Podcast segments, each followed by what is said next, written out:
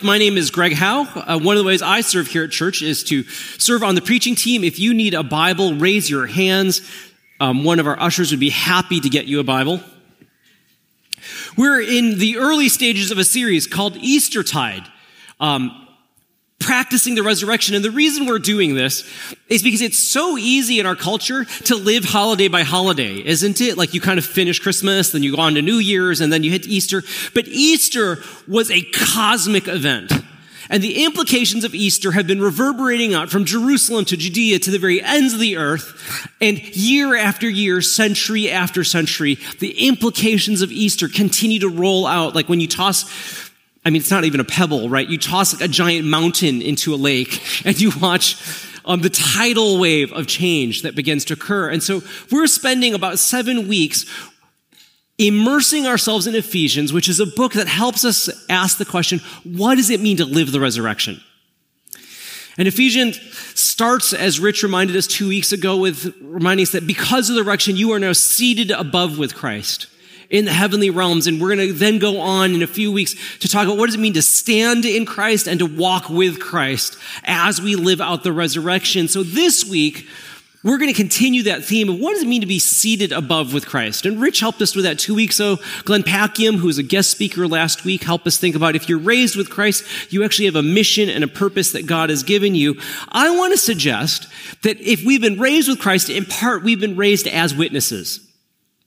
And if you look at the text of Ephesians 3, 1 through 18, you're going to notice, or sorry, 1 through 13, you're going to notice that we're witnesses that we've seen something that God has done. We will now bear witness to it with our words and our lives. And then we will actually be living witnesses to all of creation and to the powers that oppose God that he actually reigns. And so that's what we're going to look at um, this week together. But as I was thinking about living and practicing the resurrection, it occurred to me that that's pretty hard for most of us, isn't it? I mean, it's one thing to think I'm seated above with Christ, but the actual reality is I don't live up there most of the time. I live way down here, right? In the day to day. And as I was thinking about it, it occurred to me we experience that all the time, right? Because if you're walking around New York City, this is how you experience New York City. Because my friends are like, oh, wow, you guys have such an amazing skyline and such beautiful buildings. And I'm like, honestly, as a person who walks um, a good portion of time to work. I don't notice any of the beautiful buildings above me. I don't know what the skyline looks like. I don't even notice the incredible diversity of people because I am not looking at the people because when you are walking in New York City, you don't look at the people, you look between the people. Like, how am I going to weave my way through that massive humanity to get where I'm going, right? Like, as I cross the street, I am thinking, I'm going to walk between you two. And so if you could part just a little before the car comes this way, I will make it to the curb, right? And for so much of us, our lives are lived at street level, right? It's busy and complicated with life and work and family. It's distracting with all of the things Rich prayed for us this morning, right? That many of us are struggling financially, relationally, emotionally. We don't know where we're going. We don't know how what we're doing fits into the bigger picture. And all you know is, I just have to get through all these people to get there somewhere, but I'm not quite sure where it is. And when you live at street level, that's the challenge. And what living the resurrection, right, being seated with Christ helps us do is it helps give us a new picture. Because when you get up high enough, suddenly you have a different perspective of what's going on. Rather than a mass of humanity, you're just trying to make your way through. Suddenly you begin to see how everything is organized ahead of you. You understand how the traffic is beginning to flow. You understand how the streets connect together. You begin to see oases up in the distance that you could not see where you were in the street. But if you just got high enough, you'd see out there, there's a giant open space that God is preparing for you, an oasis where you can take a breath, where you can rest and you can play and renew yourself as you go back out. When you get high enough, when you live and practice resurrection, suddenly the disorder that we live in begins to fall into a larger pattern of order, and you begin to see beauty and you begin to see hope. And that's what we're doing when we practice resurrection and figure out what does it mean to be seated with Christ above. And Paul in the text says this if you understood how good it was from God's perspective, it would transform the way you live. And we looked at the last two weeks and we're going to continue. What does it mean? Not just that we're seated with Christ above, but we are seated together with Christ above because God is not just saving like you individually and you individually and you individually into relationship with Him. He's saving us collectively and saying together as a community, we are seated above with Christ. And that changes everything. Listen to the word of the Lord. Paul writes, for this reason, I, Paul, the prisoner of Christ Jesus, for the sake of you Gentiles, surely you've heard about the administration of God's grace that was given to me for the administ- for you. That is the mystery made known to me by revelation as I have already written briefly. In reading this, then, you will be able to understand my insight into the mystery of Christ, which was not made known to people in other generations as it has now been revealed by the Spirit of God's holy apostles and prophets. This mystery is that through the Gospels, the Gentiles are heirs together with Israel, members together of one body, and sharers together in the promise of Christ Jesus. I became a servant of this gospel by the gift of God's grace given to me through the working of his power. Although I'm less than the least of all God's people, this grace was given me to preach to the Gentiles the boundless riches of Christ and to make plain to everyone the administration of this mystery, which for ages past was kept hidden in God who created all things. For this reason, I, Paul, sorry, his intent was that now, through the church, the manifold wisdom of God should be made known to the rulers and authorities in the heavenly realms, according to his eternal purpose that he accomplished in Christ Jesus our Lord. In him and through faith in him, we may approach God with freedom and confidence. I ask you, therefore, not to be discouraged because of my sufferings for you, which are your glory. part of what Paul says, if you notice in that first section, is that he has witnessed something. Something has come to his vision that was unexplained before. Right? He says, um, I have revelation and insight, and it has been revealed this great mystery that God has held back from the beginning of time and is now being revealed. Now, at the time of the New Testament, mystery was not like a whodunit or a police procedural, like what went wrong. The idea of mystery was God had something that he knew that nobody else knew and finally, he was going to reveal it. And what was mysterious and unknown before now is known. And Paul goes, This is the great mystery that God had planned from the very beginning of time and is now coming into fulfillment in the day of Christ Jesus. You Gentiles belong to the people of God.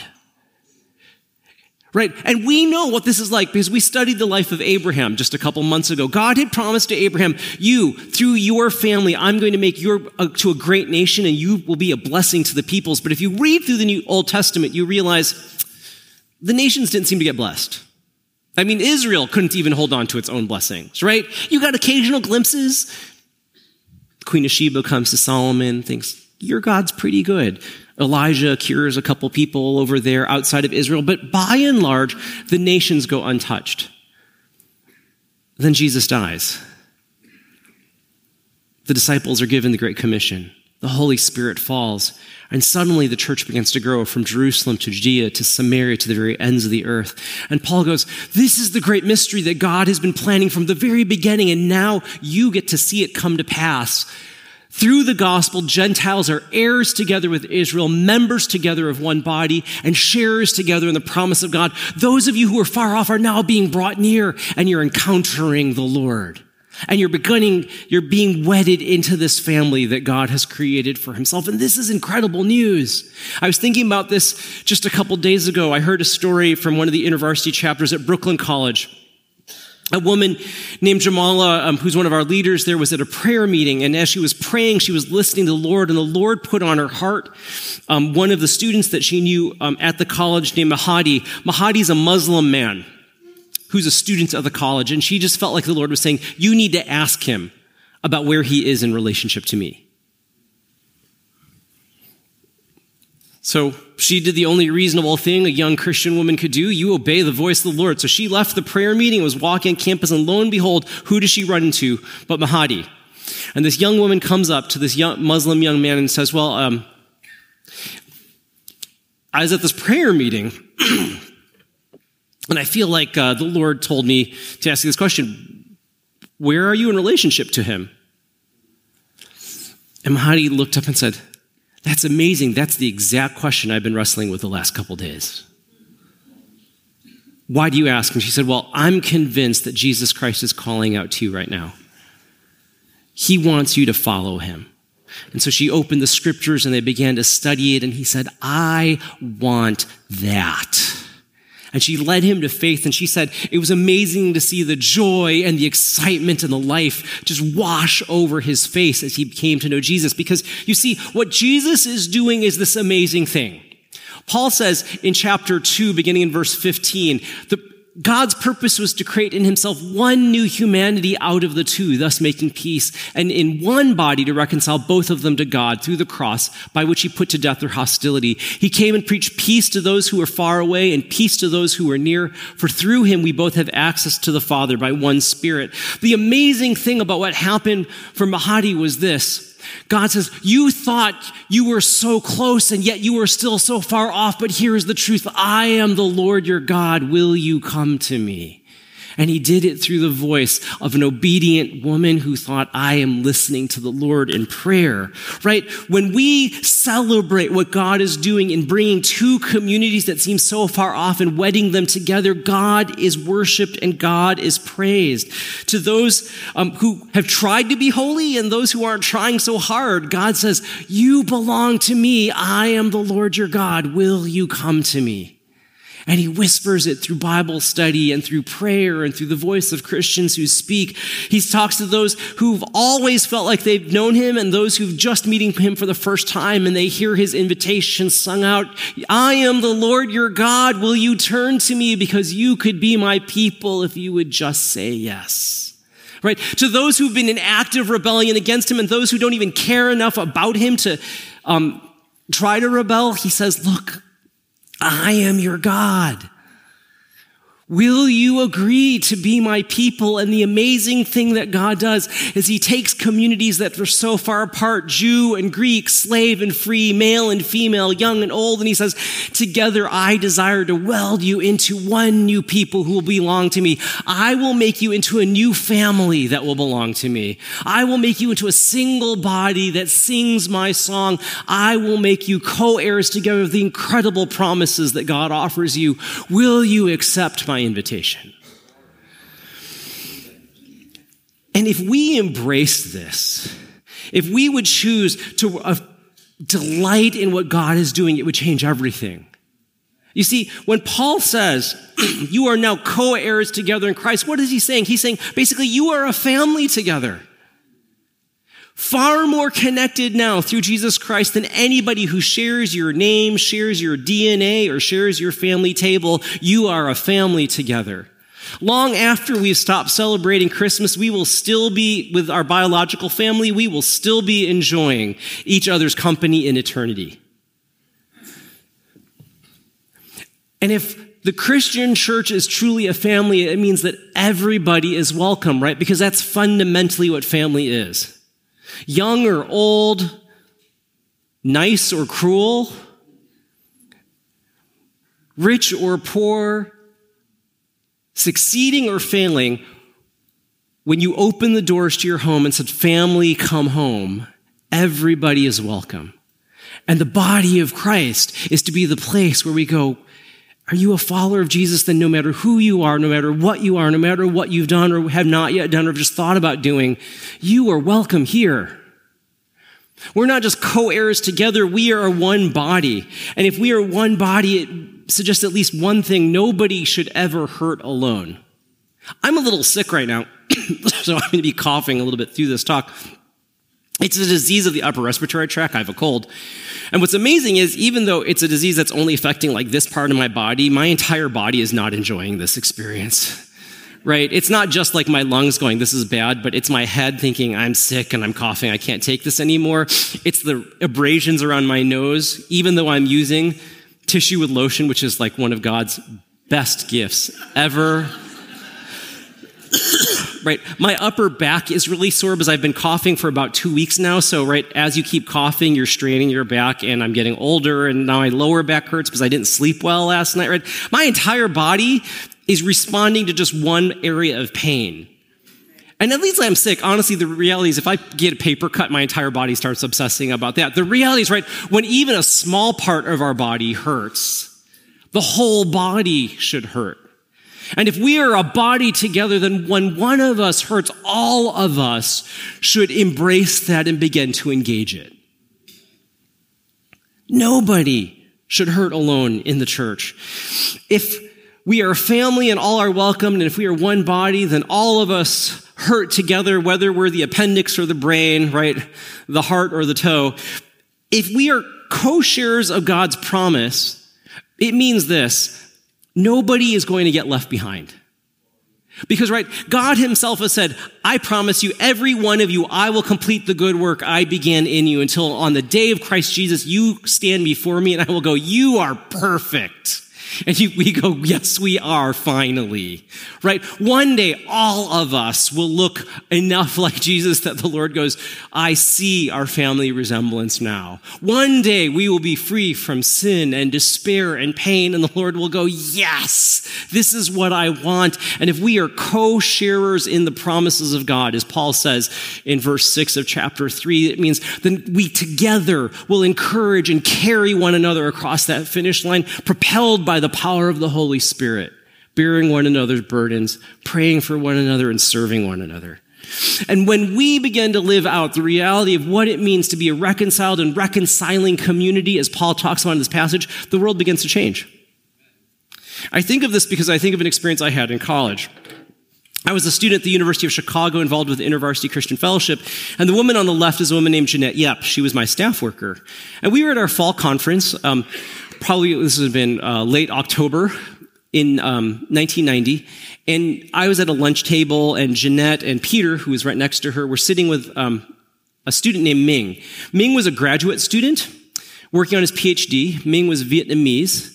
And he and his family had escaped from Vietnam after the fall of Saigon, like so many hundreds of thousands of people, um, by being boated out of Vietnam. For those of us old enough, right, we remember the stories of the boat people.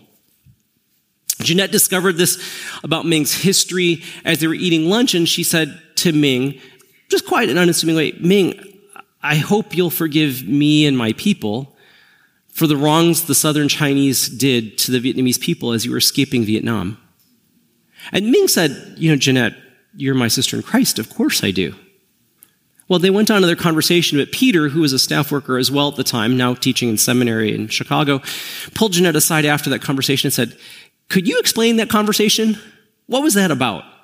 And Jeanette said, Well, you know, as Vietnam was falling, the people who boated the Vietnamese out of Vietnam to Hong Kong or the other refugee camps were often people from the southern part of China, where my family is from. And the reality is, um, we treated them very badly. We shook them down. I mean, every, all the money they had, all the jewelry, anything of value, we demanded from them before we put them on a boat.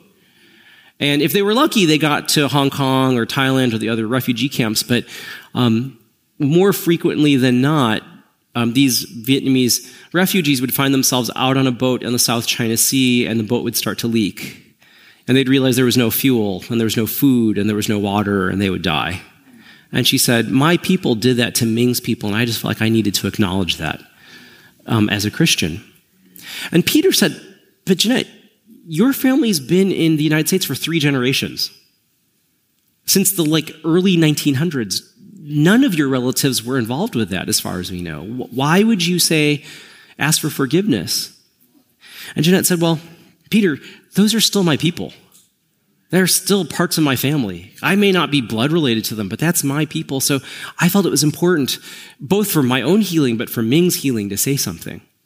Well, Peter took that thought and let it kind of grow in his mind. Three years later, he was asked to speak at the Urbana Student Missions Conference, a conference we do for college students every three years. And he shared that story as an example of how the gospel presses us not just to recon- be reconciled with God, but to be reconciled with one another. The conference ended and we held a post conference for international students, for um, graduates who were from foreign countries who were headed back to their homes to prepare them to return as salt and light there. But they had been thinking about what Peter had said for about three or four days. And on the second night of that uh, post conference, the Japanese delegation had a chance to share. And so these Japanese international students, mostly PhD candidates and other things, got on stage. They shared a little bit about what was happening in Japan and how they were preparing to go back. And they did this really unexpected thing.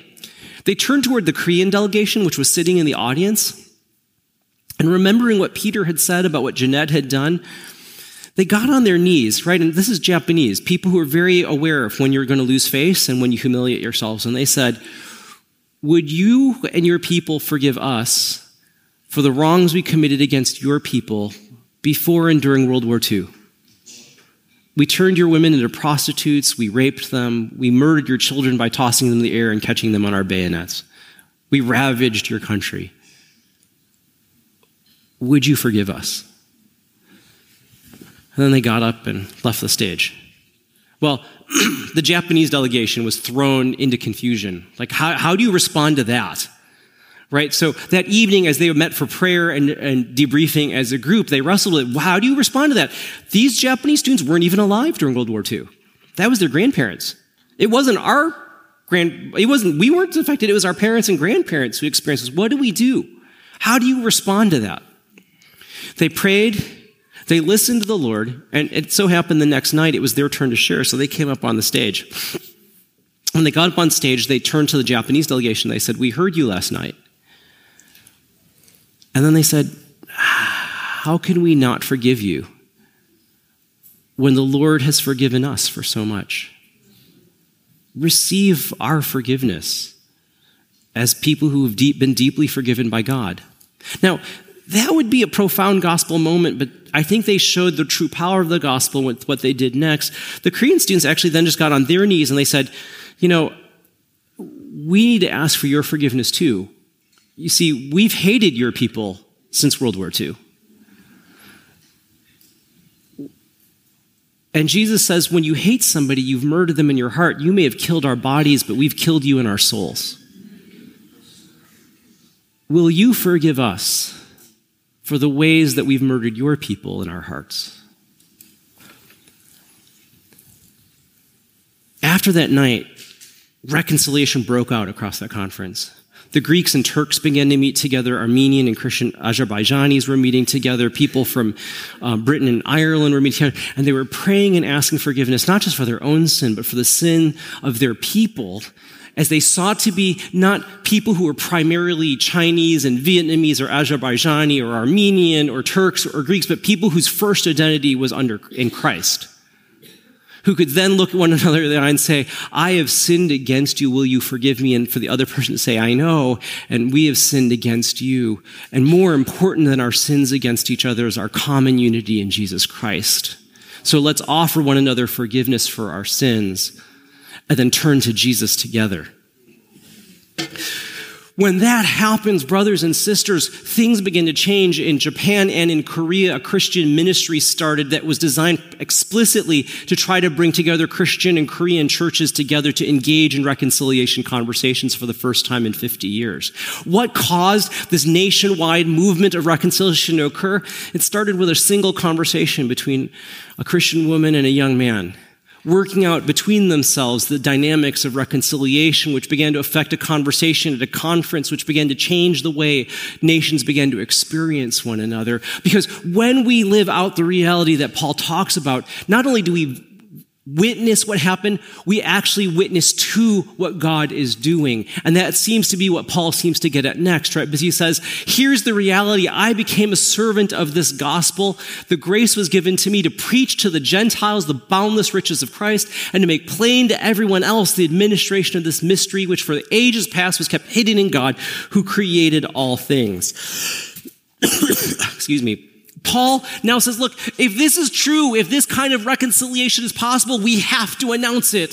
To the Gentiles, I tell you, you belong to God now. Come and be wedded to the, to the Jews and to the Jews, look, our family is far bigger and far more massive than we ever knew. We are living out the reality of what was promised to Abraham. We are now a blessing to the nations. Let's rejoice in this. And we make known that great reality. The problem, of course, is when you live at street level, when you live down here, it's difficult to believe that can exist, right? Because we live in a world that's filled with racism and hate.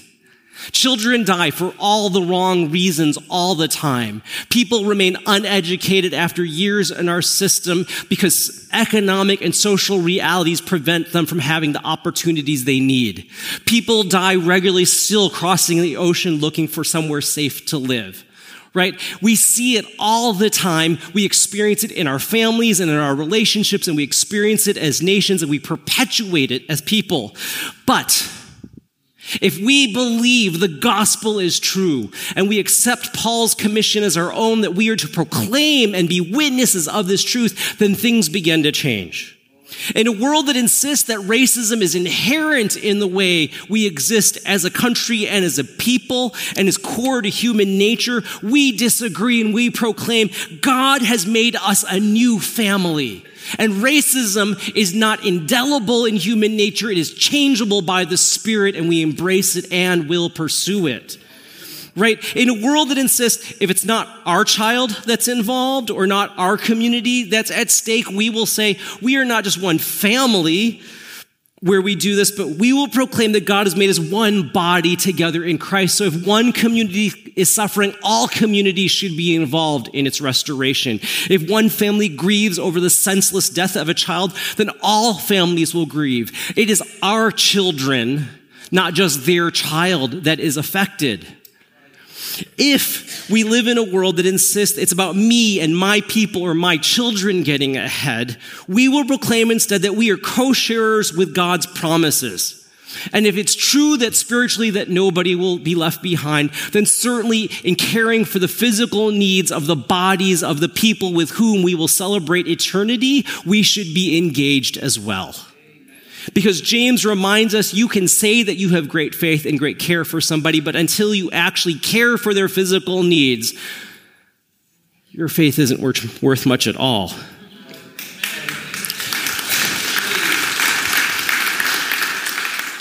And if we were to witness to this with our voices and with our actions, the world would begin to change. In fact, it's the church's consistent witness in this area where they wedded proclamation of the gospel with living out the implications of the gospel that caused a small minority religion to become the dominant religion of the empire.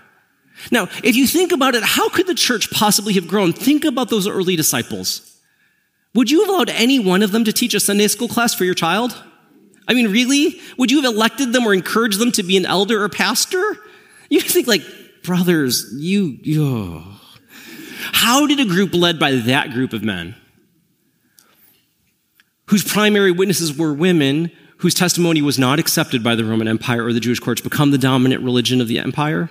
Well, it's interesting. Julian the Apostate, who was one of the last Roman empires actively persecuting the church, said, you know, it's astounding that we cannot stop them. And why can we not stop them? Because they care for our poor in ways that we don't even care for our poor. You'd expect this ridiculous religion to care for its own poor, but they're caring for our poor in ways that we don't. They're rescuing their children and they're rescuing our children. They're caring for their widows and caring for our widows. We don't stand a chance. Sociologist Rodney Stark has pointed out if all you did as a Christian church was do the things the early Christian church did. You picked up the children that were being abandoned by parents who thought they were inconvenient. You cared for people who were dying of illness or plague, and more of them survived than among pagan families. And you took in those pagan uh, people who'd been abandoned by their own families in time of plague. And you may have, several of you may have died, but more people are surviving in the Christian community. If you, if you care for women and girls and treat them with respect and help them survive, he said, just on a pure numeric basis, it was inevitable that the Christians would eventually overtake the rest of the empire and population. Then you add the Holy Spirit and it's inevitable. You see, when the church lives out its calling as the church, when it proclaims reconciliation to those who are divided, when it treats the church as one body, one family, and co sharers together with Christ, suddenly empires themselves begin to change. The important thing for us to remember, though, is that we're doing this not just so that empires change, not just so that individuals are being comforted, though those are all good things right? Because when, in fact, we begin to care for those who are hurting, when we do the thing that nobody else will do, their world is changed. And our communities may change. But Paul says, oh, oh, oh that's way too small for God. You see, he wants to demonstrate to the principalities and powers that are opposed against us that they cannot prevail against us. He says this God's intent was that now, through the church, the manifold wisdom of God should be made known to the rulers and authorities in the heavenly realms. And Paul is suggesting this look, there are spiritual forces that exist out there that have undue influence on the way we experience life down here. Right? There are things which are just human capacities that taken collectively seem to have unnatural power over our lives. Some of us may be prejudiced, but you get a whole group of people who are prejudiced, and suddenly there seems to be this thing that's racism where it's not just me not liking you or distrusting you, but I'm going to start erecting systems and structures that actively oppress you. I'm going to develop an entire system of way of thinking and working that cause damage to the human soul. There will be ways that I take somebody made in God's image and think, you can be reduced to a quantity of what you can produce or how much time you're going to cost. And I'm going to judge you and value you accordingly. And those become far larger, far more pervasive, and far more oppressive than the action of any one person could possibly be. And explain, he goes, those kind of principalities and powers that seem to have influence over us are specifically the kind of powers that God wants to demonstrate. Over my people, you shall have no authority. Because the only authority that they will recognize is the name of Jesus. Right? What are these demonic powers? They're the kind of demonic powers that tell us that cause us to corrupt the gift of our ethnic identity. So rather than celebrating God's good gift, we turn it into a minor God for ourselves to worship. And we define ourselves primarily first around our ethnic identity and our prejudices and our alliances rather than our commitment to who Jesus is. And Paul says, look, when we fight that, and we celebrate our ethnic identity without turning it into a God that we worship, these principalities, powers step back and they think, I used to be able to control you, but I have no authority over you because only the name of Jesus has authority among that people. It's the kind of spiritual principalities and powers that reduce the God intended partnership between men and women as equals working together to image God in the world and to reflect his goodness into relationships of domination and exploitation and submission. And when the church of God gets together and says, we will not function that way, but both men and women are equally created in God's image with equal dignity, value, worth, and efficacy in the world, the demons step back and shudder and they think, man, we used to manipulate these people around this and we seem to have no power over them because only the name of Jesus has power over these people. When the forces that reduce people made in God's image into pure economic calculations of can I exploit you or will I be exploited by you are reversed and changed by the people of God acting in God's name. The principalities and powers that control the economies of the world and the way that we judge people step back and they realize they are powerless because of what the cross has achieved. Right? When the sinister powers that cause us to measure unborn children, elderly relatives, or flawed family members in terms of whether they're going to be useful to us or inconvenient to us at this time are rolled back and put into their place by the people of God when we say everyone has value before God. Everyone deserves to be treated with dignity. All of a sudden, what those principalities and powers recognize is only Jesus has authority over the peoples of these world, and they may have toyed with them and manipulated them, but their time is done. When we act in faith, to be the people of God as God intends us to be. Literally, the cosmic powers themselves recognize they've been disarmed by the cross. Their time is short. Their fury may be great, but they can, will not prevail against the church of Jesus Christ. Because we are sustained by the Spirit. We are bought by the blood of the Lamb and God himself is protecting us. So how do we live out that kind of witness together? How do we demonstrate to the principalities and powers that they have no authority? Let me suggest in part, it means we should stand with one another in times of persecution or injustice. It means that my commitment to my brothers and sisters around the world will not be determined by national, national lines, ethnic lines, or political lines. But in fact, where there is injustice, I, as a person who belongs to the people of Jesus Christ, will stand with them. Whether it's persecution of Christians in the Middle East or the repression of Christians here in the United States because of their skin color. It means I will care about the immigrant and the orphan and the refugee, even if they never make it into my country as deeply as I care for the people who are already here. right? It means that I will not find my identity in partisan politics, but I will commit myself to follow Jesus, which will force me across all of those political lines because I will care for those who are not yet born as well as those who are already born because my allegiance has been given to Jesus. It means we should suffer with one another and for one another. Too often our concern is largely limited to what can I do without inconveniencing myself. But it's interesting to me in this section of scripture as Paul talks about what does it mean to weld these two people into a single family that belongs to Jesus. He starts with, I, Paul, a prisoner for Jesus Christ, and he ends with, I'm suffering for your glory. He seems to embrace this calling to suffer with them. What will it take for us to become the kind of people who willingly suffer for one another and with one another and alongside one another? So much of our culture is designed to make us comfortable and to, to be safe. Right? From being able to pop in headphones so I don't have to listen to somebody's cries, to being busy and keeping my head down on the subway, to insulating myself from who I will pick up the phone for and who I will not. How do we care for one another in ways that show we belong as family together? I, I think of what Rich asked us to do, right? Those of you who need prayer today, raise your hands and somebody come alongside them. That was more than just physical comfort. Somebody just put your hand on your shoulder. It was a lot more than just emotional support, though those things actually happened. When we did that, we demonstrated to the selfish principalities and powers out there that our concern extends beyond ourselves.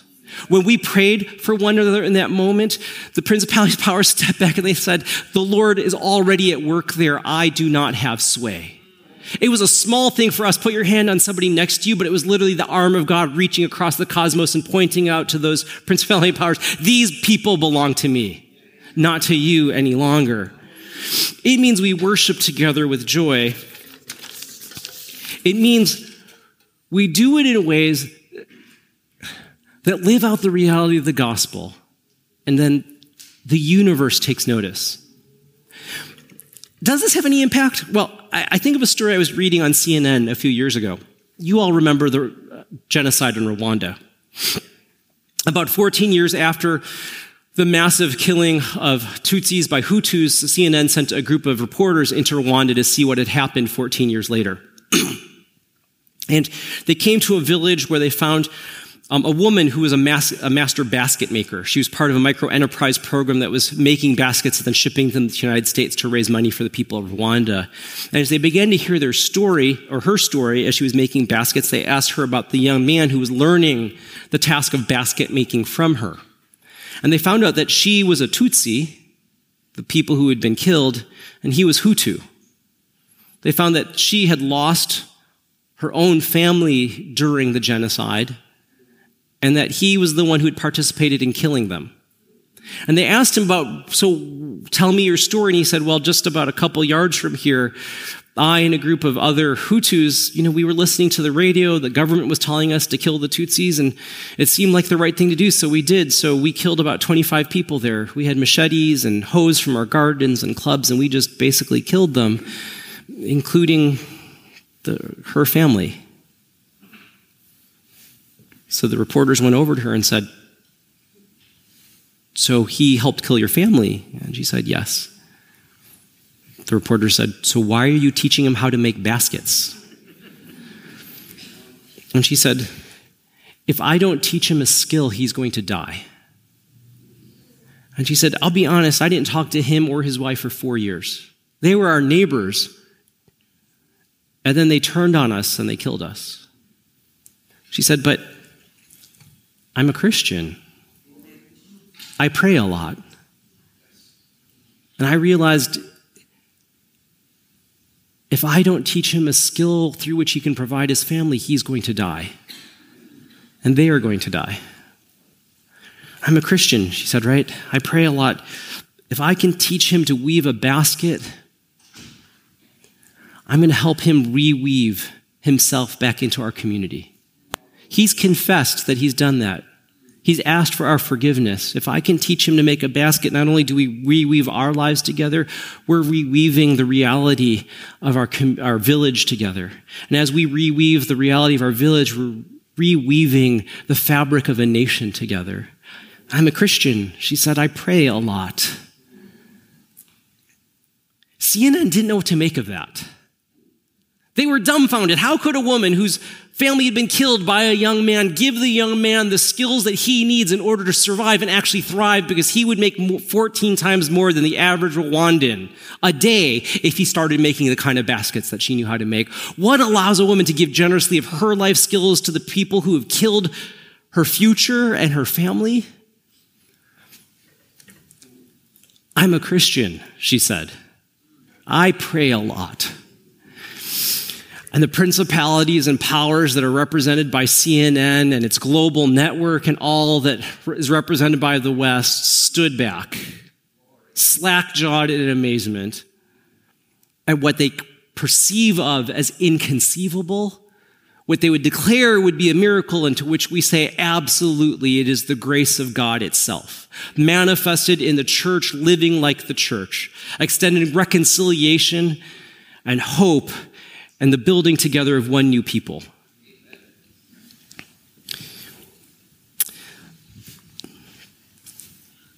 The prime, one of the primary ways we experience that here is our own church community is that we come together for communion, of course. Because when you live at like this level, it's really kind of an odd thing if you think about it and you watch it from any perspective. There's a group of people, some nice, some trying really hard to be nice, shuffling along, in a line, picking up kind of, you know, a small little broken piece of tasteless cracker, dipping it into slightly overly sweet grape juice so that what you have is a soggy piece of grape juice soaked cracker, and then shuffling back to their seats. They close their eyes. Some music plays that you may remember after this afternoon and you may not. They eat together and it's not really enjoyable in your mouth because it's kind of mushy on the one side and crunchy on the other and doesn't taste like anything. Then they shuffle off into the distance for the late afternoon, maybe a brunch or a nap if you're really lucky and have no small children at home. Lived at that level, nothing spectacular is happening. but when you get up, to the resurrection level and you realize we are seated with Christ not just alone, but together, you begin to see that moment in new eyes, don't you? You begin to see it's not just people shuffling forward, picking up a little right together uh, through the aisles, but it's actually a group of people surging forward saying, I desperately need to be reminded that Jesus Christ died for me and rose again. And they're doing that not alone as they come up in line, but they're going together going, you too? Because I desperately need this. And someone going, me too, let's go together. And they're coming together as a community and family to this table. And they're not just taking a little bit of cracker and a little bit of juice, but they're actually saying, this reminds me Jesus Christ died for us. And the Holy Spirit is at work within us. And the new community is becoming true in us. And we are being made alive, those of us who were dead before. And when we take it together, we're affirming, we're sharing a table together because we are a family that is eating together and feasting together and being nourished together and reminded together of our story. And when we head out there, it's not just us shuffling forward toward naps, brunch, or some other activity that we have before us, but it's God Himself saying, I have commissioned 1,700 people from New Life Fellowship to be salt and light in the world. And wherever you go, whether it's to brunch or a grocery store, to a nap or to a neighborhood, to your workplaces or your schools or your homes, you are to be my witnesses there. I have called people who are so different, Jew and Greek, slave or free, male or female, into one new body, one new family. And I'm reconciling you to me. I am your God, and you are my people. And the demons stand back and shudder because they realize they have no authority over this. Let me pray. Lord, bring us together to your table so that we'd be reminded who we are and more importantly, who you are and what you have accomplished. To you be the honor and glory forever. Amen. Amen. Let's all stand together.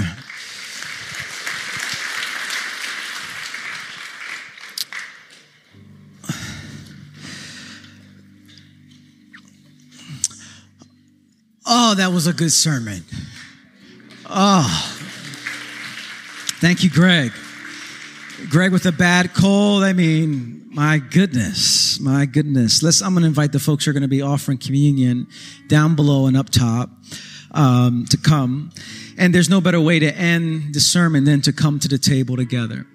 And uh, we come to one table Um, and we take bread that's been dipped in a cup, a sign that we are to be broken and poured out for one another and poured out for the world. And so I want us to pray a prayer of confession before we come. And then you'll come forward, take bread, dip it in the cup, go back to your seat, and then I'll lead us as we take it together. Mike, if you can put that prayer of confession up, that'd be great. Let's all pray this together. Almighty God, our Heavenly Father, we have sinned against you through our own fault, in thought, in word, in deed, in what we have done, in what we have left undone. For the sake of your Son, our Lord Jesus Christ, forgive us all our offenses and grant that we may serve you in newness of life to the glory of your name. Amen. Come forth.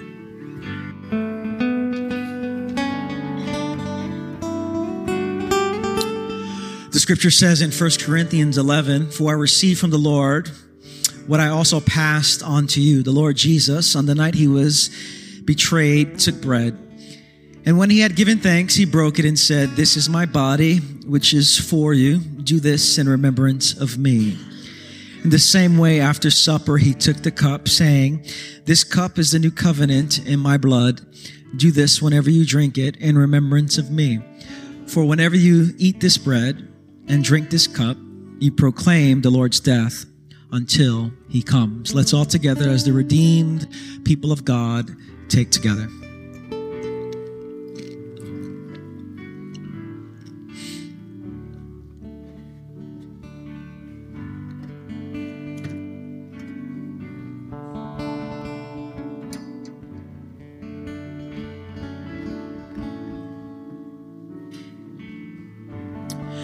Amen. I want to invite our prayer team to come to my left. And, you know, what, what does this message mean for each of us? Well, it, it means that we are seated with Christ together.